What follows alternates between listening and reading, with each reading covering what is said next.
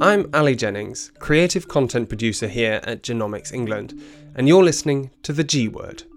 Through conversations we have on this podcast, we hope to share the benefits of genomics with everyone. Genomics is a word that can trigger strong responses hope, fear, anger, even. And there's a lot of information out there, but it's not all accessible to non experts. So now we want to talk more about this word, the G word, genomics. Genomics England recently hosted the Genomics England Research Summit, an event bringing together many of the great and the good of the genomics community to talk about the cutting edge science of genomics and where the field is headed. So this week, on the G Word, I'm excited to be joined by four of the people who helped make that event happen.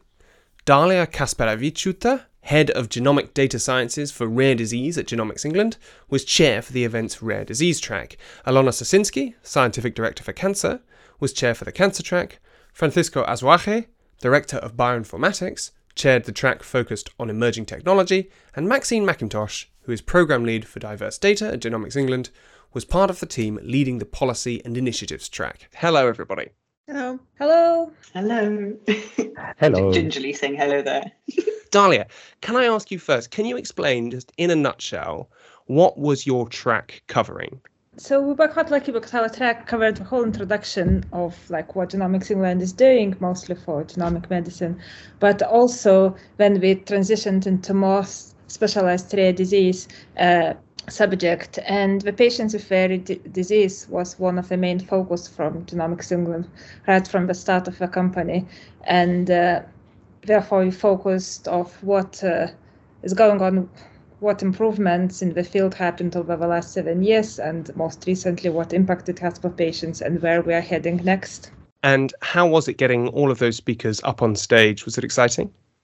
Oh, absolutely. I mean, after two years being virtual, to have all those people in person and being able to talk to them and uh, seeing them and seeing all the excitement and all the people who came to listen to them, it's just amazing.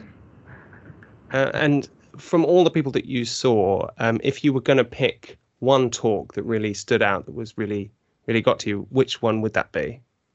Um, that is a very, very difficult question because I was thinking about it all day today and I uh, still keep jumping from one to another.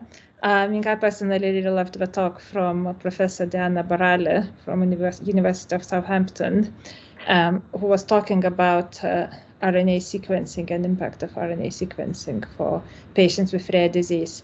And in genomics, as we call Genomics England for the long time, we fo- mostly focused on looking at people's genomes uh, and genomic sequences. But we can tell, take us only that far.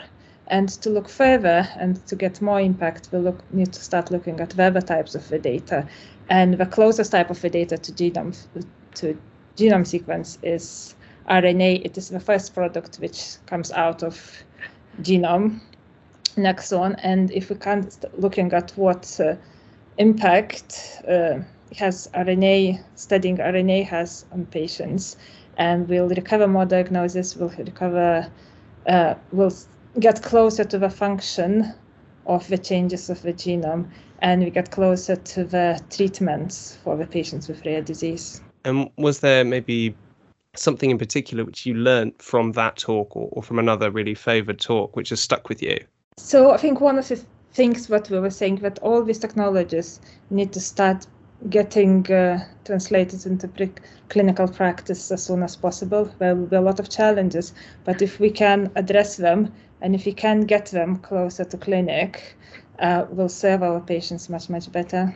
And Alona, obviously your stage, the cancer stage, is uh, similar in that it's, it's tackling a specific part of the healthcare landscape. How was the event on that stage? Amazing. uh, we have um, absolutely stunning first session, which was mainly focused, which was very clinically focused. Uh, we had a guest from scientific director from Hartwig Foundation, um, another well-known flagship of um, clinical cancer genomics, Edwin Cuppen. um, we find out that we have a lot of similar challenges, slightly different approaches to how we solve it. We can learn a lot from each other. We also have our two champions of implementing whole genome sequencing into clinical practice, specifically for pediatric cancer. Uh, one is Professor uh, Matthew Murray from um, Cambridge and also Jack Bartram from Great Ormond Street. They both just went through the real life cases of, of patients um, whose material was submitted to the genomic medicine services and what are the insights that they learned from the whole genome sequencing? What are the changes that were done to the patient management? And in Jack's talk, it was like 12, 12 patients, one after another.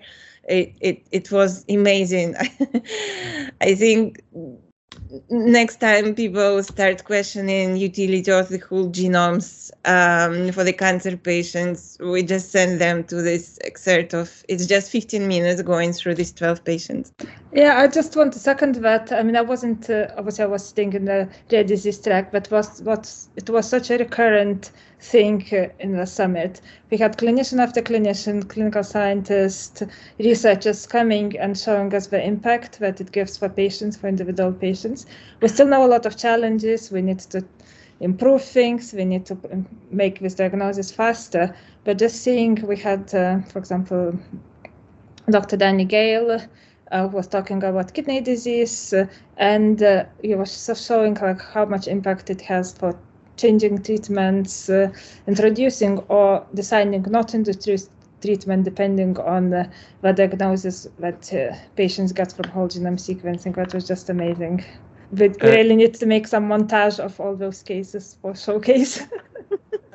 and did you guys find that um, obviously after the last two years where it's been largely indoors, we've not really seen too much of each other, that when you could get out and talk to your colleagues about all this kind of stuff that it, it added something to the whole event. Yes, it was so different to see, not just see these uh, people face to face, all these familiar faces, but to see them in a single space was very energetic. very inspiring. Um, I started talking about clinical sessions, but then afternoon sessions were mainly focused on research. Um, and we had research conference, I think it was two and a half, three years ago. And at that time, it was mainly kind of, it sounded research that was presented there. Um, it was like a first glance on the 100K cohort. So in a, in a way, it, it feels a bit secondary. People just were confirming previous findings. But this time around, we had really hard time to pick up um, speaker for presentations, abstracts for presentations, and the quality of presentations was amazing. And there were a lot of like new things that we didn't know before, discoveries, if you want. Um, and we also start seeing how size actually matter. Um, you put together 100k cohorts with the Hartwig cohort, with ICGC cohort, and you discover new and rare stuff that you didn't see before in like 3,000 genomes from ICGC only. For example, we start seeing a lot of insights from the non-coding regions, which we questioned until now. So that was a very new thing. That's really exciting that after all this time, suddenly you're sort of being deluged with a whole mass of new findings to start to sift through and you can meet and talk about it.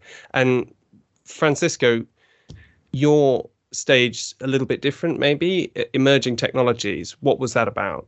This is about the technologies and the tools that make scientific progress and uh, advances in clinical care possible.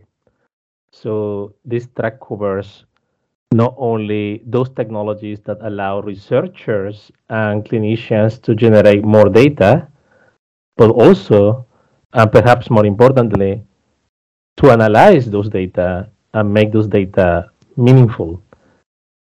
So in this track, we cover a great variety of approaches and tools to generate data, analyze data, uh, make predictions about uh, the outcomes of patients, for example. And that's why this track included talks about AI, about bioinformatics, about data generation platforms, etc. And was there a particular talk or even a particular tool which generated a lot of excitement? Also, this is a hard question for me, but uh, if I had to pick one uh, talk, uh, that's the one by Jane Osbourn, uh, who's Chief Scientific Officer of Alchemab Therapeutics. For me, that's, that was a very interesting case that show, showcases the, the combination of strong science with cutting edge technologies, with also a very interesting approach, which basically started with the idea of let's look at healthy patients or or patients with cancer or other conditions, but who have resilience or display some good outcomes.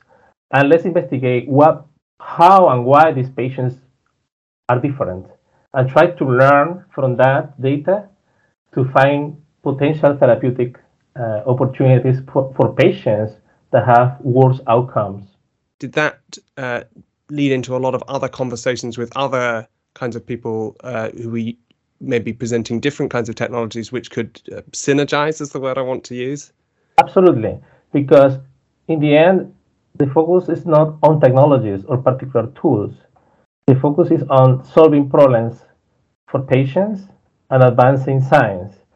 So the technologies and tools are just ways to tackle those challenges and then you will have different ways to do it but also different ways to complement each other hearing all of you talk about your uh, I've asked you this arbitrary question to pick one person and, and one thing. I, I want to hear more. Tell me, Francisco, um, name me another technology. I mean, obviously AI, it's, it's very buzzwordy, but it's always fascinating. Was there a particular advancement being made there that caught your eye? Yes, I was actually going to say that, that that panel of Francisco's was my my non-diverse data favorite stage okay. speaker. So he should definitely talk about that. Yeah, no, and I, I would like to hear Maxine telling us why that was so exciting. But very quickly, yes, AI was a key aspect, including that panel that Maxine ref- refers to. Uh, also, we have talks by uh, people who are doing research or, or developing technologies for reading the human genome in different ways, including new technologies such as long read sequencing, which allows you to have a more comprehensive view of the whole of the whole of the human genome. So we had presentations by key providers, key competitors, key players, commercial players in the in the field, but also presentations by by researchers at Genomics England.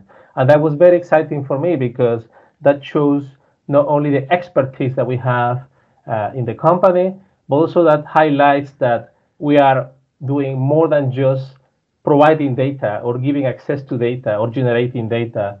We are really doing a good job at looking into, into those data and making sense of those data. Uh, Maxine, why did you like that panel so much?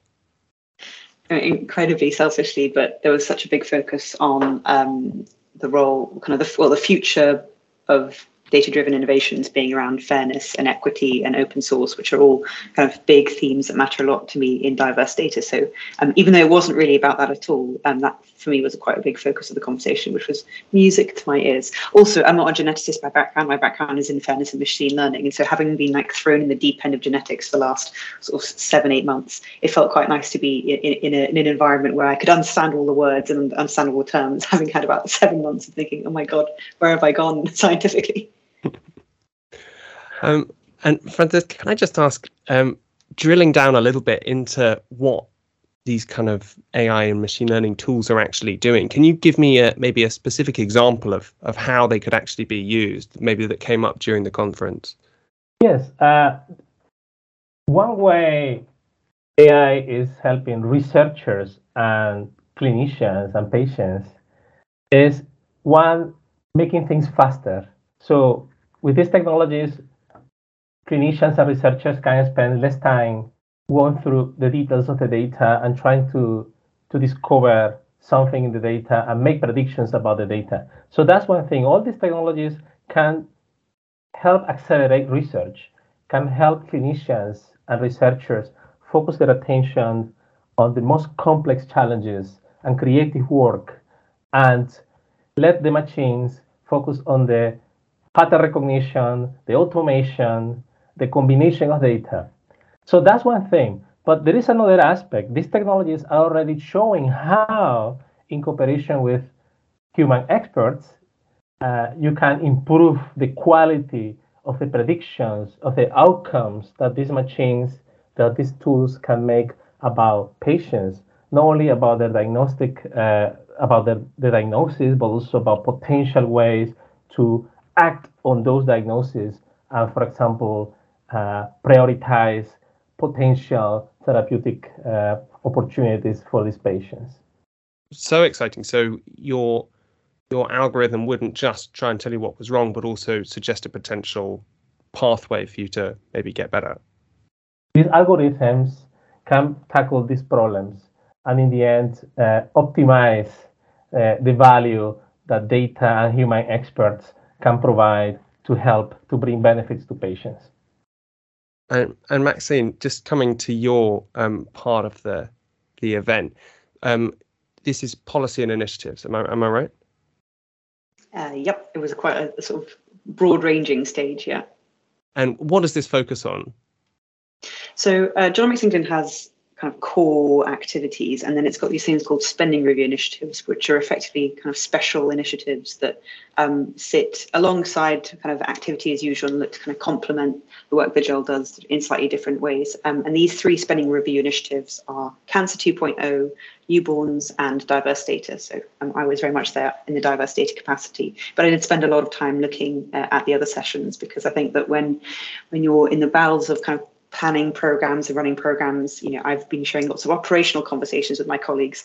So it was really nice to s- sit back and actually think wow you've, you've done amazing design of, of initiatives. So newborns is just a fantastically complex and complex scientifically ethically um, clinically um, program. And it was wonderful to kind of hear some of the amazing work they've done um, specifically around the ethnographic work they've done to understand the motivations and needs around mothers um, who might consent to um, engage in this program. So uh, can you explain just in a little bit more detail what kinds of considerations they were taking on board and how maybe do we think about designing what Genomics England does with their program to take that into account? Well, in some respects, I think Dalia is in, in, in, a much better position um, because she's so close to this work. But I guess for me, um, the things I was really taking away is that um, in order for newborns to be a truly effective clinical and research program, um, they really need to take into account the different ways that different types of communities, different types of mothers think about the value of genomics and sort of messaging that they want, the sort of their desires and outcomes, and how um, you know what do they feel about um, unknown risks? What do they feel about um, you know genomics in general, and just the sheer heterogeneity of views and insights that this program has to factor in. Um, so it was really nice to, to hear the work that was um, uh, led by their designer. Um, and I think just generally hearing work led by designers is always a bit interesting because if you work in a scientific environment, it's not often that you interact with um, designers. And I don't mean designers, people who do wonderful branding work, designers who think about human behavior and human interactions. So um, I'm always baffled when a designer speaks because it's just not the way in which my brain operates. Um, so yeah, it's like music to my ears, but it simultaneously washes over me. Uh, and Dalia, did you have some thoughts about the way that the newborn program was going? And yes, as Maxine said, it's absolutely amazing, but it's absolutely so complex program. And uh, important thing is that it has to work, and it has to work for everyone. It has to work for babies. It has to work for families. It has to work for infrastructure, for healthcare system. So it's you need to take all that into account. Uh, and something which maybe seem all right on one level you know that it might not be sort of accepted or acceptable on a different level. Um, but i wanted to echo maxine and uh, not about this newborns program but about the whole way genomics england operates and the whole way research summit was uh, ran. And uh, with participants and patients in mind. So participants were in the audience, but we also gave uh, speakers the questions in advance. So we knew the speakers, we saw the abstracts, uh, conversations, we opened, and a lot of speakers uh, in my track started with talks from answering participants' questions. Um, and I think that I've never been in a conference which was run like that, like that, and which actually was uh, not aimed not only at uh, researchers, clinicians, people who speak that language, like different language, but actually thinking about how do you explain it to everyone and how to, do you take all those views into account. So newborns as a new program um, has it in its heart because if it's not going to work for family, if it's not going to work for healthcare system, if not going to work for everyone, it's not going to work. So it has to be and we need it to work because we need to treat those babies no, no, I was just going to say that actually that was one of the things that we were quite conscious of um, in our panel. So we did a um, we did a thing called uh, musical panel, um, where we had two empty seats on the stage, and we invited. I mean, I say invited. In some cases, I kind of woman handled people up on stage. Um, but we the idea is that we picked people from the audience to temporarily sit as a panelist. So 50% of the panel was kind of constantly changing, and um, that's a really nice way to make sure that you're kind of sharing the stage with people in the room and the conversation that you're having is actually representative of the people and the expertise in the room as well. Um, and so even though it was kind of logistically a bit complicated and a few people definitely got up on stage and seemed both terrified and embarrassed and angry. I mean, in equal measures. Actually, the diversity of the conversation we had, which you know included some patients, included some clinicians, it included some people who've been working on diversity projects across the world. Um, you know, there's the people who actually I would have never necessarily come across had I invited them as, as speakers. Um, so it was quite a good way of sharing the stage with with more people. Um, I think that's really interesting. Both of those two points from both of you. Um, but they they seem to come back to this idea of engagement and that the the both the speakers and, and obviously running your panel, Maxine, you would have engaged more with the audience and engaged with the patients. Um, Francisco, did you find that you were getting a lot of engagement from your audience? In general, there was I, um, I was happy with the engagement from the audience, both in person and online. Uh, of course, sometimes you have more engagement from the in-person audience, uh, but overall, it was very positive one example uh, was the panel that uh, we were referring to, a lot of engagement both online and in person. Uh, but also, I I know that there were many discussions uh, after the session. After the session was uh, after during the breaks, for example, during the coffee breaks and so on, and so that was very positive. And Alona, I, I know that uh, I managed to catch part of Serena Nik-Zainal's talk, and I know that people there were so many people in that. There's so much engagement there. Did you find that that was going throughout the cancer stage?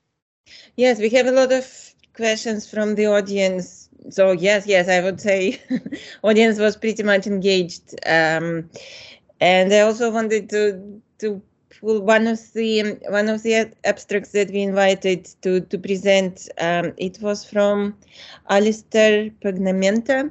Uh, he was looking at the inversions in the cancer genes in a patient with um, inherited cancers. Um, so it's a pretty new thing. Uh, look at the big inversions in the germline. And he also uh, brought one of the patients with him, patient in whose genome he find an example of this big inversion in the in the cancer gene. And patient also shared his experience um, why he find that um, this diagnosis was so important for him and obviously also for his for children. So yes, it's engagement from patient, engagement from audience. That's amazing. Um, that must have been quite uh, an emotional moment. Yes, it's not, as Dalia said, it's not something that we used on scientific conferences. We definitely had a, a, slightly kind of emotional moment in the diversity initiative whereby um, maybe this is slightly unusual because I was effectively trying to separate the room, but we got the audience members to sit in a position of a PCA plot, which is basically, you know, for those who don't know, you, they basically sat in a representation of their ancestral background in a, in a room, which basically meant the people of different ancestries were kind of clustered together. And um, as expected, some individuals who were kind of quite mixed, so a specific um, guy was mixed, um, Indian and Ugandan, were kind of a bit unsure about where to sit. And the whole point was it stimulated a conversation about ancestries and and and, and minorities and majorities and, and what that really means. And you know, he said that uh, uh, following that exercise in the panel afterwards that he learned more about himself in fact that he is this kind of mix of cultures and what does that mean genetically and how much would he listen to that that he'd ever thought about before. Um, so despite the fact it was a slightly silly kind of audience engagement gimmicky game um, which maybe could have gone wrong because you were effectively ancestry segregating the room it stimulated a really important conversation about what does ancestry mean to people and especially for people who have mixed ancestry. It does feel like a lot of conversations were stimulated by that whenever i went into the main room um, it was just a hubbub all the time. Um, Dalia, what what do you think your favourite moment of the whole thing was? I think when it's we ended the last talk and after that we went outside. I think it was such a relief that it's all went phew like nothing you know happened uh, on the stage which uh, would make us very nervous because you know we we celebrate our patients and participants and uh, researchers and clinicians but also when you it's quite uh, nerve-wracking sometimes to have them all in one place because you don't know what to, you know it's a lot of stimulation it's very energizing but also can be quite unpredictable. Um, but also we haven't been in any such scale live event. I haven't been for the last two years. So you forget uh, what it is, what it is like to stand on the stage. I mean, that's like no, no one fell over, and no one, like, you know, all microphones worked. Most of the microphones worked, I must say, um, a few hiccups uh, and so on. So it's actually like it was quite a relief. But uh, but another thing is. I went out to the hall and I just saw always people talking to each other. We had uh, a very active abstract session where also jun- more junior researchers um, representing their work. And it was uh, really like it's really nice to see like people going talking to them like having their drink. And uh, just to see all that research as Alona said which stems from our data sets now. So our data sets are not supplementing some other sort of big projects now but it actually stimulates the research itself. So in our daily work at least for me we are a lot focusing on the impact on patients uh, but there's this other aspect of Genomics England was to stimulate the research. Uh, and uh, but uh, I think this research summit was a testament to that because we saw like this amazing quality of work from both junior researchers and more advanced uh, um, senior research, uh, which stems from the data which 100,000 genomes and now genomic medicine service is generating. And Francisco, if you had to pick one moment, what do you think it would be? For me, the every time I have the I had the opportunity to to establish a, a, connection, to to see a colleague, to to catch up on on something that was connected to the conference or not, to share the excitement of the company with so many people, uh, Genomics England, but also outside Genomics England, including people outside London and England. so these were for me the, the best moments. Um, Alona? Yeah, I think. Well, the entire thing was exciting. but I remember when I get to stage uh, to introduce um, Edwin Cuppen, who was the first speaker um, on the cancer genomics track, and I was just, it's happening, it's happening, we did it. uh, I have so I, my favorite moment was when um, uh, a woman came to sign up to sign into the conference at three in the afternoon, and we just thought, oh god, she's just she's completely late. She was like, no, no, no, no, no. I was watching online. I just had to come down. I wasn't too far away. I just had to come back and see it in person. Um, and Maxine. I've probably got a, a couple of favourite moments on completely different axes. So one, I really appreciated the fact that the food wasn't kind of triangle sandwiches, which were just like egg and custard or something. I don't know. Um, so I really appreciated how delicious the food were was. Um, I really, I feel like I over overhugged people. Like I don't think there's loads of huggers in the bioinformatics communities, but they definitely received a hug from me, um, maybe uh, against their will. But it was really nice. It was basically nice to kind of touch people and just say like, "Hello, real person in 3D." Um, and uh, but um, maybe slightly more seriously, I think one of my favourite moments was kind of uh, looking across and seeing uh, a colleague from my kind of previous life who'd come, um, primarily to kind of uh, just to see where I was up to now. And he was having a kind of very fizzy conversation with someone in my team about tree sequences in, in diverse genomes, and um, just seeing like the fizz and sparkle between them as they were brainstorming. Um, and it was very much like you know my previous life and my new life coming together with lots of excitement. So that really gave me some warm fuzzies. And just looking sort of maybe a little bit ahead into the future, was there anything which stood out to you which made you think, yes, this is, I've heard something which is going to shape the way that genomics is in the future? Um, and, I, and I heard that here. I guess for me, I'm I've been very familiar with kind of artificial intelligence methodologies and approaches, and I've, I've always been applying them in kind of healthcare and phenotypic data rather than um, genetic information. And um, so it's really interesting for me to see actually how methods I'm very familiar with in a domain that I'm less familiar with are, are having equally seismic shifts and changes to what what we're doing. Um, but I think maybe the death of the GWAS type presentation took me by surprise because that was certainly kind of my, my way into learning more about about genomics. Um, um maybe I'll just throw it out to Francisco Dalia and Alona. Has anybody got something that they saw and really thought, wow, that's where genomics is going to be in five years or 10 years? You know, for me, most of it was about incremental improvements. Um, probably presentation from from Darin, but I was very familiar with the material. Um, so he was talking about um, digitalizing of pathology. So if we finally manage to do it, it would be big thing, especially if we can do interpretation of genomic data together with uh, live imaging data that would arrive at the same time of the genome, and these two can fit together to patient diagnosis and prediction of treatment.